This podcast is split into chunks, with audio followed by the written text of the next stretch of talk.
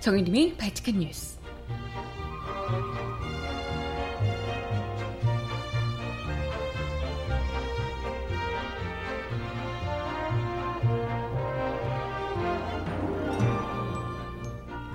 여러분 안녕하세요. 발칙한 뉴스 정혜림입니다. 연일 기록적인 폭염이 이어지고 있는 가운데 그나마 주말에 정말 반가운 소식이 하나 전해 왔습니다. 2006년 해고 이후에 무려 12년 만에 KTX 해고 승무원들이 정규직으로 복직하기로 합의했다는 정말 꿈 같은 소식이 들려왔는데요. 정말 지켜보는 사람들까지도 다 같이 울컥하게 만들더라고요. 하지만 이게 또 새로운 시작이겠죠. 단순히 눈 가리고 아웅식의 합의가 아니라 그 합의가 잘 지켜지는지도 꼼꼼히 지켜봐야겠죠. 음악 듣고 와서 오늘 이야기 함께 나눠봅니다. 자우림이 부르는 영원히 영원히 듣습니다. 신청곡 있으신 분 주세요.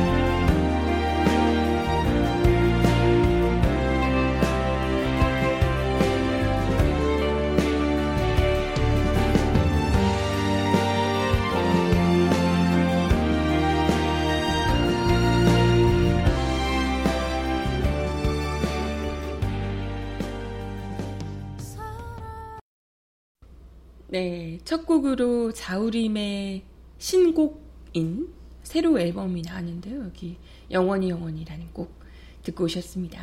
신청곡은 잠시 후에 전해드려 보도록 할게요. 주말은 잘들 보내셨나요? 살아 계신 거죠, 다들? 날씨가 너무 더워서 진짜 여기저기 더위 먹었다는 분들 너무 많더라고요. 다들 건강하신가요? 괜찮으십니까? 저희 기자들 중에도 더위 먹어서 지금 병원에서 수액 맞고 뭐 이런 친구들도 있고, 어우, 보통이 아닙니다. 특히나 야외에서 이렇게 일하셔야 되는 분들 정말 걱정스럽고요. 근데 꼭 그런 게 아니어도, 어, 난 야외에서 일도 안 하는데 괜찮지 않을까 이렇게 생각하시는 분들도 집에서만 있는데 좀 전기세 좀 아껴보려고 이렇게 하시다가 혹은 오히려 에어컨 너무 세게 틀었다가 냉방병 걸리고 이러신 분도 계시고 아무튼 지금 이제 날씨 너무 더운 날씨 때문에 여기저기서 끙끙 건강 앓고 계신 분들 많으시더라고요. 다들 이제 좀 조심하셔야 될 것 같아요. 이게 조심하시는 걸로 되는 정도가 아니고 정말 의식적으로 이게 몸이 좀 목이 마른데 이런 생각이 안 들어도 물을 계속 먹어줘야 된대요. 그냥 물이 아니고 이왕이면 이온 음료 같은 거 좀 많이 드시는 게 좋을 것 같고요. 웬만하면 그 한낮 날씨 있잖아요. 한 11시 때부터 한 서너, 3, 4시, 4시 한 이 정도까지는 웬만하면 밖에 오래 걸어 다니지 않는 게 좋을 것 같더라고요. 뭐 근데 그렇게 하는 게 좋겠다고 하지 않아도 당장 그냥 대낮에 한번 조금만 걸어보면, 아, 이건 못 있겠다. 정말 한 100m도 걷기 힘들지 않아요? 100m도 너무 이 햇빛이 정말 그 화살 같은 걸로 쏘는 것처럼 피부를 그냥 완전 막 찌르는 것처럼 달려들어서 어우 막 잠깐만 나갔다 와도 땀이 막 완전 비 오듯 쏟아지고 그렇더라고요. 그래서 정말 이 요즘 시대는 주변에서 어느 집에 에어컨을 안 틀고 선풍기만 틀고 있다 그러면 어떻게 살아 있는 거야? 그렇게도 살 수 있는 거야? 그래서 깜짝 놀랄 정도로. 아니 근데 또 우리 또 그렇잖아요. 괜히 에어컨 많이 틀면 또 전기세 폭탄 맞을까봐 또 소심해서 껐다 켰다 껐다 켰다 이렇게 하게 되잖아요. 근데 그렇게 껐다 켰다 하는 것보다 계속 그냥 켜두는 게 오히려 전기세를 더 적게 나오게 한다고 해요. 이게 오히려 어, 차가워져 있는 공기를 에어컨이 계속해서 이걸 이제 유지시키는 데는 그렇게 전기세가 안 돌, 안 나온대요. 안 된대요. 근데 오히려 더워졌다가 다시 이걸 차갑게 만드는 게 전기세를 많이 잡아먹는 거지 차가워져 있는 공기를 그대로 유지시키는 건 별로 안 된답니다. 그래서 괜히 껐다 켰다 껐다 켰다 이렇게 하지 마시고 차라리 그냥 쭉 켜두시는 게 온도를 막 너무 낮게 이렇게 하지 않고 다들 그러잖아요. 우리 요즘 뭐 한 26도 이렇게 맞춰서 25도, 26도 이렇게 맞춰서 너무 차갑지는 않게 춥지는 않게 하는 정도로만 맞춰놓고 계속해서 그냥 유지를 하시는 게 더 나을 것 같더라고요. 다 날씨가 더워서 다 요즘 더운 얘기밖에 덥다는 얘기밖에 안 하던데 사람들 만나면 어, 너무 덥지 않아 미친 것 같아 이런 얘기 하던데 진짜로 주말에 날씨가요 서울에도 무려 24년 만에 38도가 넘었다고 하더라고요. 저희 여기 사무실 있는 안국에는요 40도까지 찍었다고 하더라고요. 특히 도심 지역 있잖아요.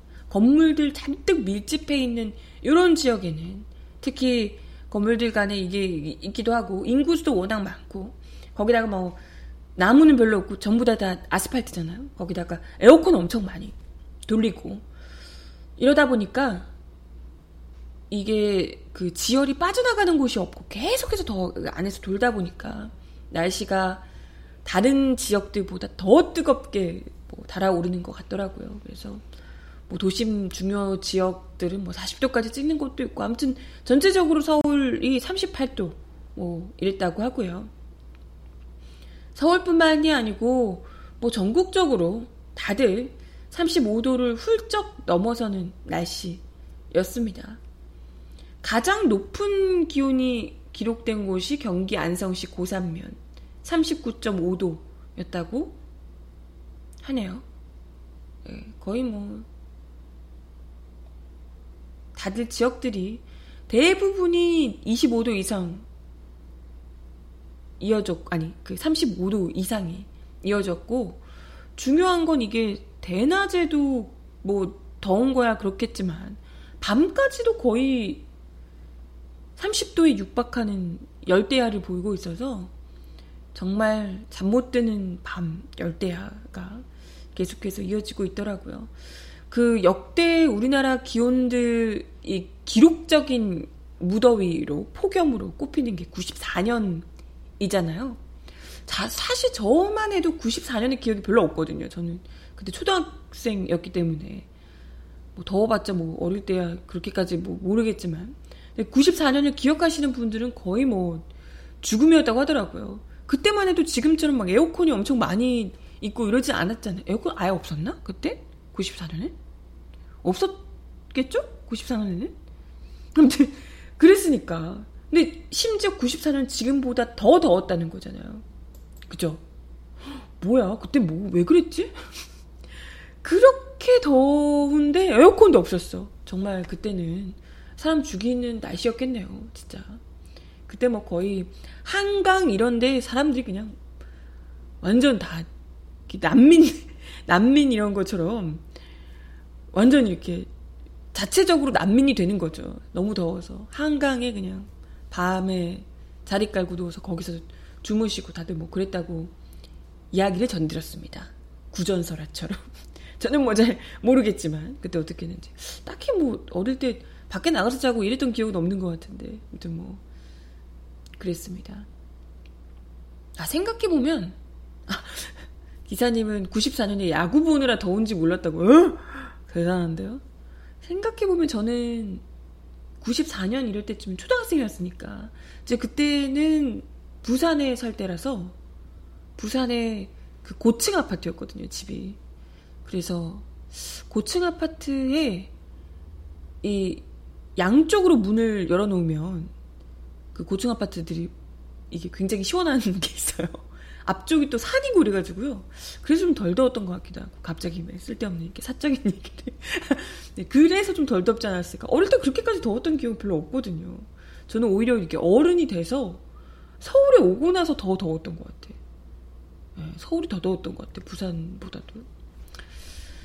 네, 아무튼 아우 막 못 견디겠더라고요. 이게 그냥 보양식 좀 먹고 이러는 이런 걸로 지금 헤어날 수 있는 날씨가 아니고 어디 정말 도망가야 돼.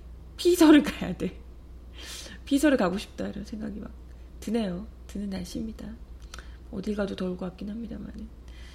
아무튼 날씨가 워낙 덥기 때문에 특히 온열 이 질환 환자들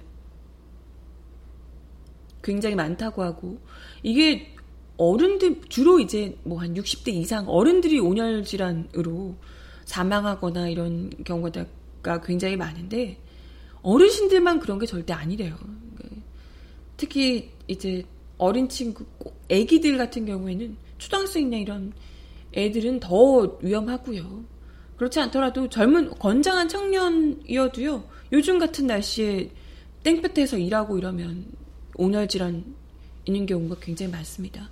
지난주에도 30대 청년이 이 날씨에 왜 그 일을 시킨지 모르겠지만 보도블록 공사를 하다가 쓰러져서 병원에 실려갔는데 그때 쓰러졌을 때 온도가 42도였다고 해요. 그래서 결국은 목숨을 잃는 안타까운 사고가 또 발생했었는데 그러니까 젊다고 해서 어, 나 건강한데 이렇게 안심하시면 절대 안 되고요.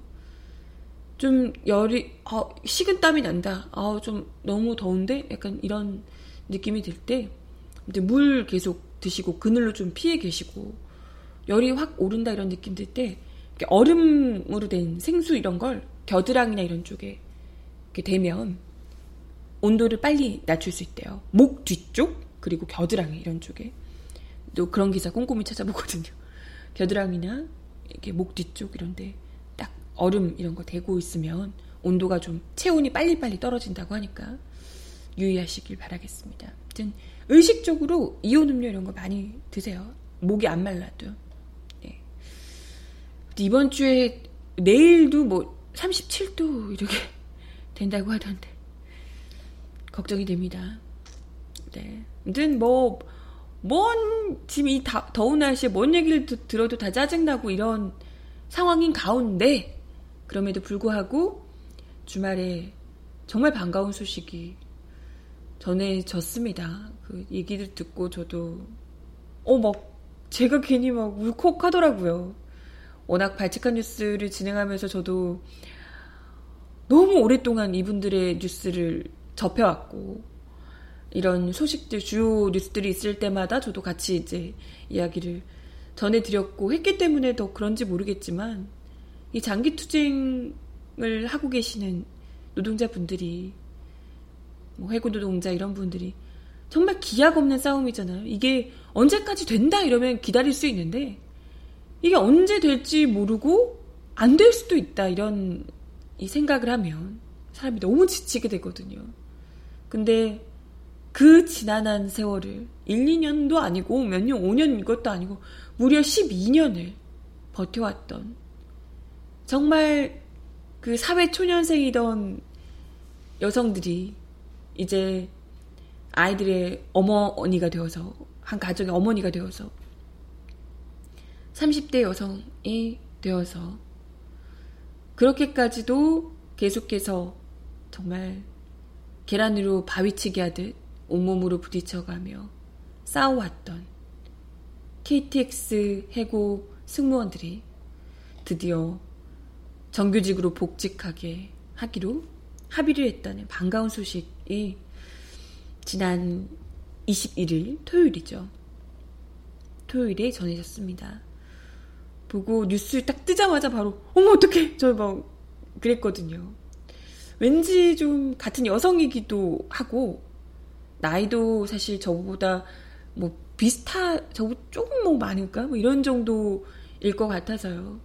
더더욱이 좀 공감이 더 많이 됐기도 했고 특히나 이분들이 이번에 사법농단 뭐 이걸로도 사법농단의 그 거래 대상으로 이 재판이 KTX 재판이 이 정말 중요한 대상으로 올라가 있었다는 게 드러나면서 더 공분을 사기도 했었는데 이 말같지도 않은 재판 거래 때문에 안타까운 또 해고 승무원 한 분이 목숨을 스스로 끊기도 하는 정말 이 안타까운 일이 발생하기도 했었잖아요. 무려 정말 뭐 10년 가까이를 10년 가까이를 이렇게 싸워왔던 동료 정말 가족과도 같은 동료가 목숨을 끊는 일을 곁에서 지켜본 이 노동자들이 얼마나 그 마음이 참담하겠습니까, 진짜. 하늘이 무너지는 것 같을 텐데. 다른 뭐, 쌍용차 뭐 이런 쪽도 다 그렇겠지만. 근데 그런 일들을 또 어찌됐건 이겨내고, 하, 참, 국민들 앞에 저희가 복직 합의했다. 너무나 감사드린다. 이런 기자회견을 하게 되는 그 일까지 정말 견디고 견뎌서 왔다는 게, 이뤄냈다는 게 너무나도 정말 제가 다 감사드리고, 아, 막, 너무 막 제가 벅차더라고요. 하여튼, 김스가 철도노조 KTX 열차 승무지부 지부장 그 기자회견 하시면서 막 눈물을 하염없이 흘리시더라고요. 다른 같이 있던 해고 승무원 분들도 같이 막 눈물을 계속해서 흘리시던데 어떤 마음일까? 그 마음을 다 어떻게 헤아리겠습니까? 네. 정의는 승리한다는 믿음으로 버티던 저희를 지지해주신 국민 여러분, 연대해준 많은 분께 다시 한번 감사드립니다. 그리고 이렇게 기쁜 순간 이 자리에 함께 할 수 없는 한 친구, 그 친구와 그 딸에게 그래도 우리가 옳았고 우리가 정당했으며 끝까지 투쟁해서 좋은 결과가 나왔다는 얘기를 들려줄 수 있게 되어 기쁩니다. 하늘에서나마 이 광경을 보며 웃고 있지 않을까 기대해 봅니다. 라고 이야기를 했습니다. 무려 4,526일간 쇠사슬로 몸을 묶고 버텼던 바로 그곳, 또 천막농성장이 또 보이는 그곳에서 철도 노사가 해고 승무원을 복직시키는데 합의를 했다라는 그 반가운 소식을 전하며 참 눈물을 흘리시는 그 모습이 어, 정말 많은 분들에게 감동을 안겼고 또 장기투쟁 사업장들 아직도 여전히 너무나도 많은 장기투쟁 사업장들에게 하나의 희망이 또 될 수 있지 않았을까 이런 생각을 하게 됩니다.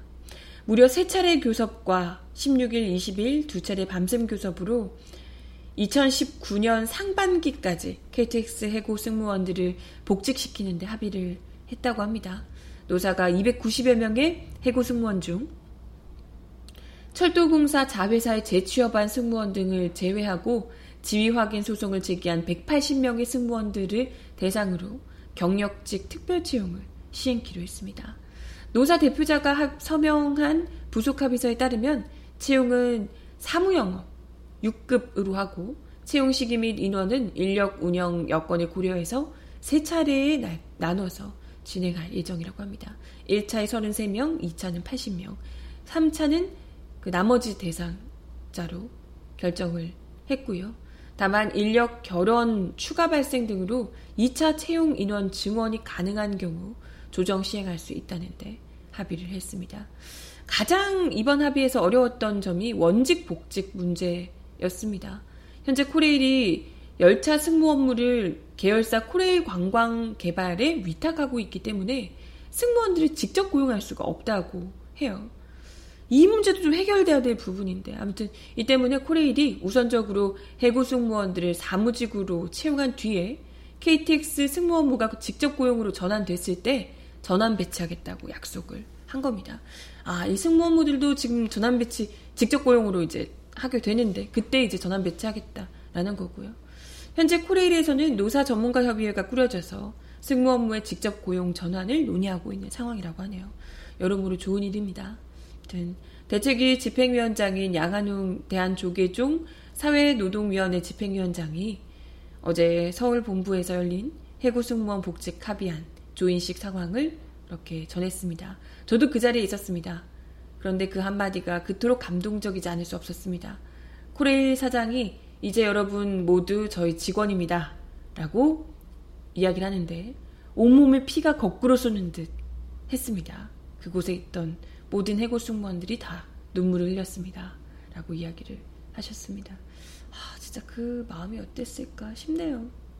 아무튼 철도노조 위원장 강철 위원장 역시도 그동안 수고 많으셨습니다. 4개 종단 지도자분들께도 감사 말씀드립니다. 해고 승무원들의 복직은 과거의 적폐가 청산되어 가는 가장 상징적인 일이자 열차의 안전 측면에서도 중요한 일이라 생각합니다. 하지만 아직 비정규직 정규직 전환 노사 전문가 협의회가 진행되고 있고 600명의 승무원들이 여전히 비정규직으로 일하고 있습니다. 승객들의 안전을 담당하는 승무원들이 직고용되는 날까지 함께하겠습니다. 라고 얘기했습니다. 실제로 복직 합의 자체가 너무나도 기쁜 일이지만 모든 문제가 해결된 건 아닙니다. 사법농단에 따른 책임자 처벌은 아직도 요원하고요. 여전히 많은 사업장의 노동자들이 정리해고로 고통받고 있죠. 어, 김승아 지부장 역시도 코레일로 돌아가는 것만이 끝은 아니게 됐다.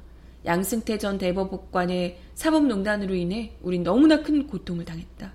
힘을 모아서 사법농단의 진실을 밝혀내고 모든 것을 되돌려 놓는 것이 세상을 떠난 그 친구에게 저희가 할 수 있는 마지막 행동이라고 생각한다. 라고 강조했습니다.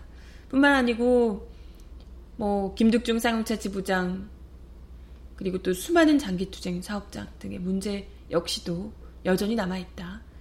그나마 그분들에게 조금이라도 희망의 메시지를 전할 수 있어 감사드린다. 라고 이야기를 했습니다. 그러면서 고객이기도 한 국민들이 없었으면 여기까지 올 수 없었다라며 큰 절을 올리기도 했습니다. 남은 과제인 직접 고용을 끝까지 이루겠다라는 의지를 담아서 또 해고의 고통으로 떠난 세상을 떠난 동료를 애도하며 세 번 절을 올렸다고 하네요.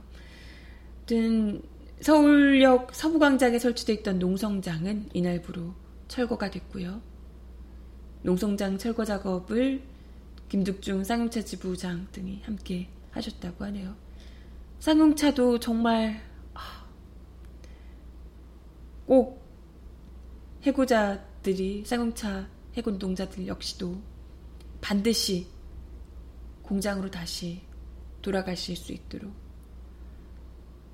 뿐만이 아니고 너무나도 많죠. 뭐 콜트콜텍, 아사이비 정규직 노동자들, 뭐 파인텍 노동자들 등등 모든 장기투쟁 사업장에 이 희망의 바람이 불길 간절히 바랍니다.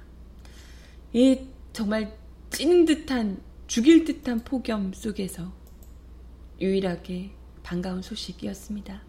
너무나도 축하드리고 고생 많으셨어요. 진짜로. 진심으로 축하드립니다. 음악 하나 더 듣겠습니다. 김건모가 부르는 당신만이 신청하셨는데요. 듣고 올게요.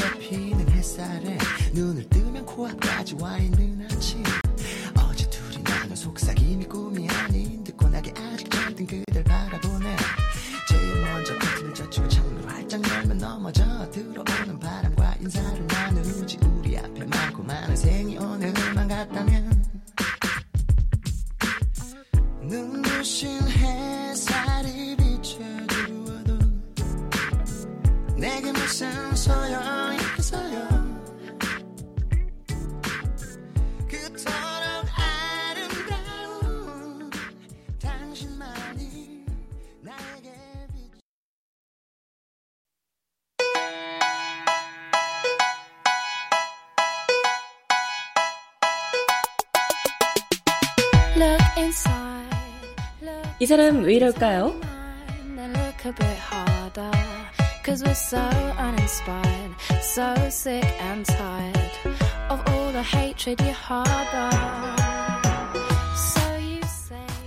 국군 기무사령부의 계엄 문건 파문에 연일 물타기를 해오던 자유한국당이 보다 구체적인 실행 계획이 담긴 문건이 추가로 공개되자 당황한 모습을 감추지 못하고 있습니다. 그동안 일부 공개됐던 계엄 문건을 두고 단순 검토 차원에서 작성된 것이라던 자유한국당의 주장이 이번 추가 문건으로 인해 힘을 잃게 됐기 때문입니다. 더군다나 추가 문건에는 계엄 선포 시 여당 의원들까지 군이 통제하려는 방안까지 담겨 있어 충격을 더하고 있습니다. 당시 여당이었던 자유한국당의 책임론도 불가피할 전망입니다.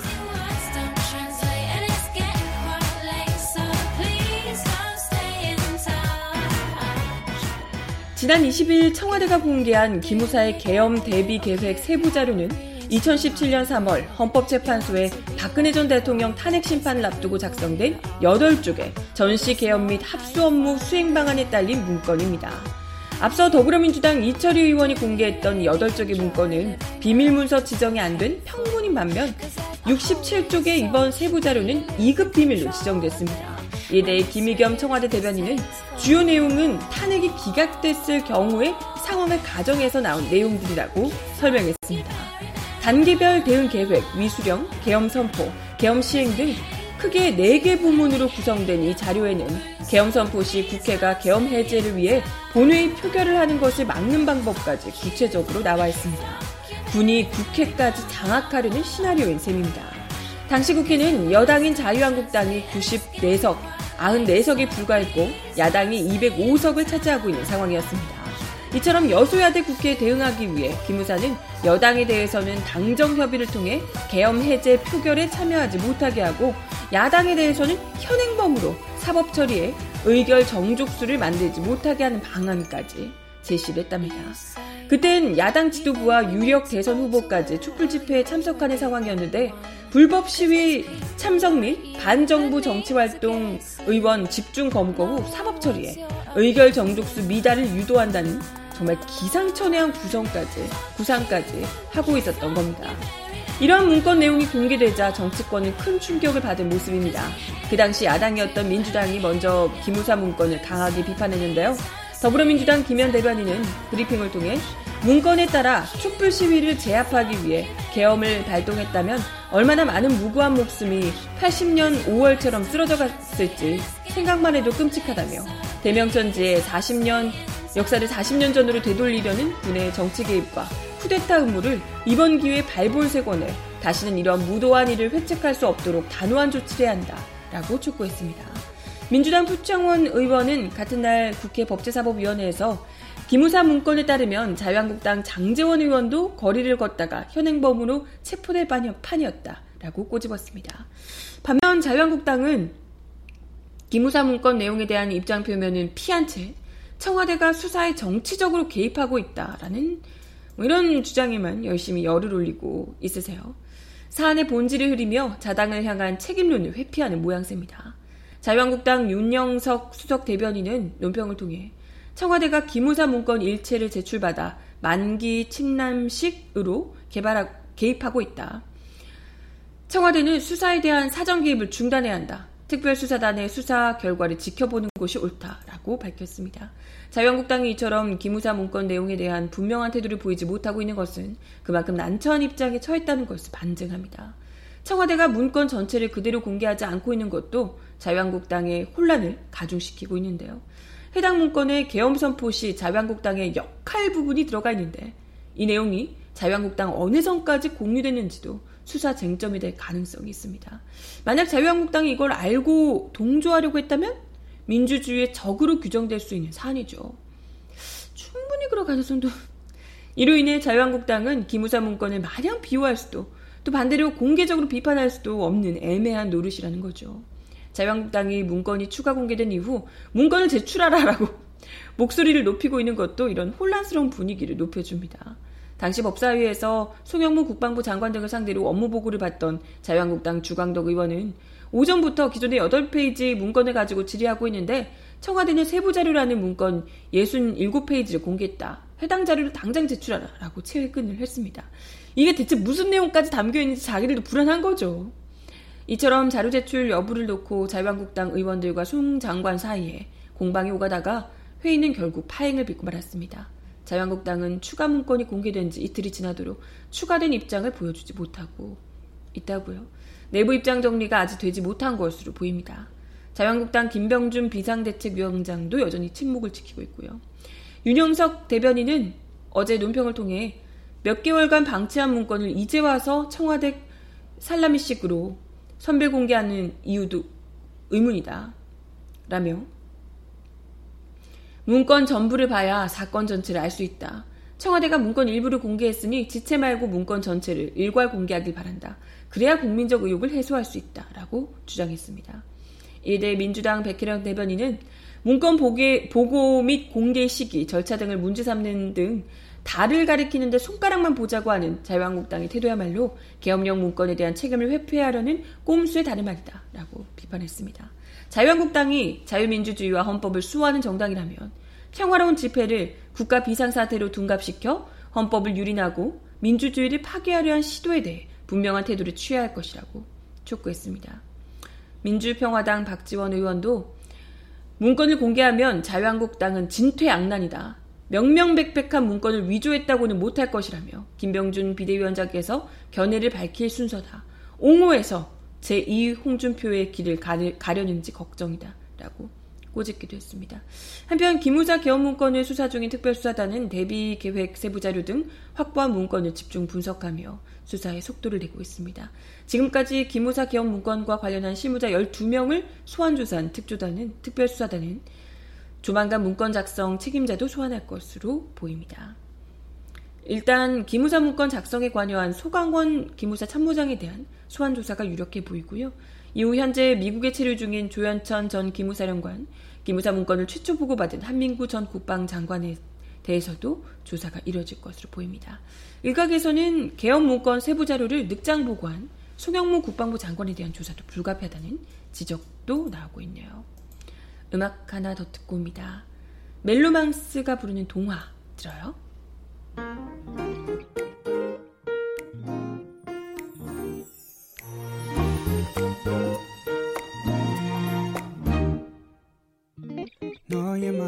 속 내 모습들 언젠가 얘기해줬을 때 듣고 있는 날은 어느새 날 위한 이야긴 듯해. 너의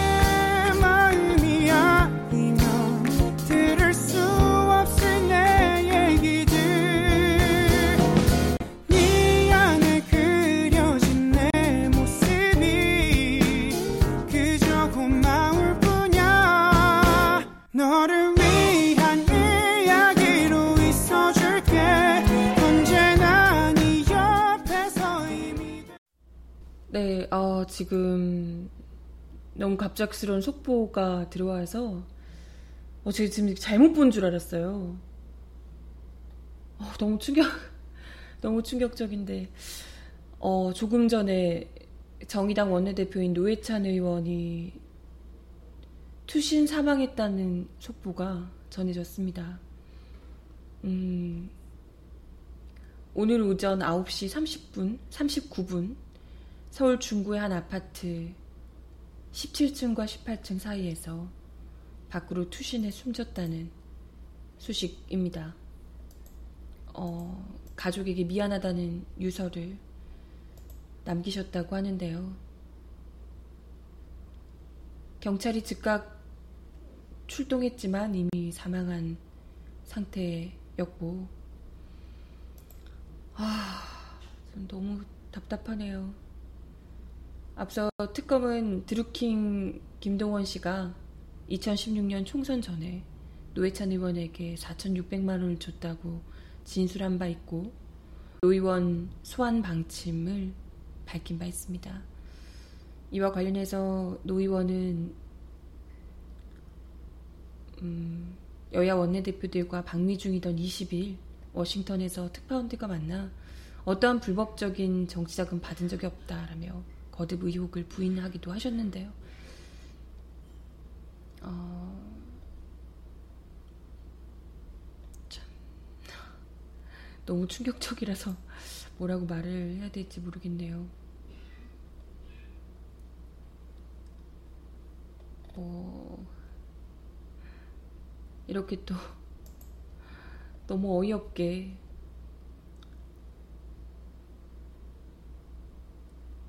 너무 좋은 정치인이 이렇게 허무하게 목숨을 끊게 되다니 진짜 너무 속이 터지고 어마어마하게 헤쳐드시면서도 뻔뻔한 낯짝으로 또 하고 또 하고 하는 인간들이 그렇게 많은데 스스로가 아마 못 견디셨을 것 같아요. 이런 의혹 때문에 오물을 뒤집어 쓴 기분이 아니셨을까 싶고 노무현 전 대통령께서도 비슷한 거잖아요. 어, 너무 예, 너무 충격적이라서 지금 네, 말이 안 나옵니다. 그래도 좀 버텨주시지. 너무 얼마나 괴로우셨을까 싶습니다만은. 그렇게 똑똑하시고 단단하게 보이셨던 분이 그래도 버텨주시지. 너무 안타깝습니다. 너무너무 충격적이고 아마도 스스로 이런 오욕을 견디기가 아마 힘드셨지 않을까 이런 생각이 들고 워낙 스스로 깨끗하게 살아온 분이기 때문에 더더욱이 이런 일에 휘말리는 것을 더 못 견디지 않았을까 생각이 드네요. 너무 안타깝고 정말 유망한 정치인이자 정말 속 시원한 사이다를 번번이 날려주셨던 그런 분인데 이렇게 허무하게 가족들의 충격은 또 어떨까 싶고요. 어, 아침부터 너무 충격적이네요. 고인의 명복을 빕니다. 너무 가슴이 아프네요. 아유. 주변 분들이 너무 큰 충격에 빠지, 빠지실 것 같은데 힘을 내셨으면 아이고 진짜 참 네. 마지막 곡 들려드리면서 인사를 드리겠습니다. 그래서 마칠 시간이 다 됐는데 제가 어, 정준일이 부르는 안아줘를 마지막 곡으로 전해드리며 인사드립니다.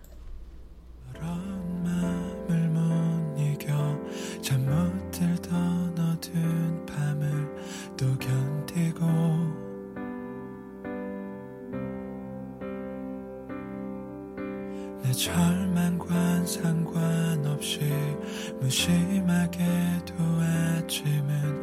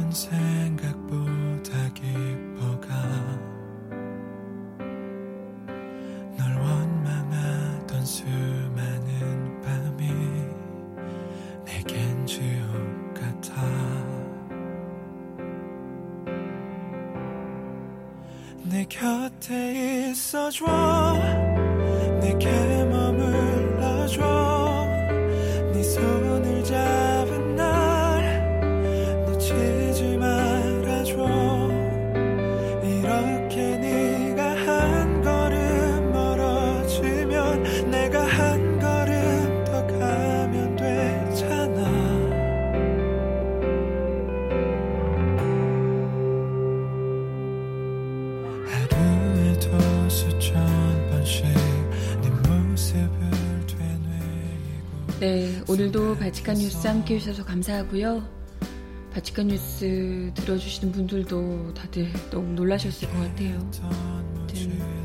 고인의 명복을 다시 한번 빌며 아, 너무 마음이 아픕니다. 네, 오늘도 힘내시고 좋은 하루 보내시길 바라고요. 건강한 하루 되시고요. 다들 힘내시고 발칙한 뉴스는 내일 10시에 다시 오겠습니다.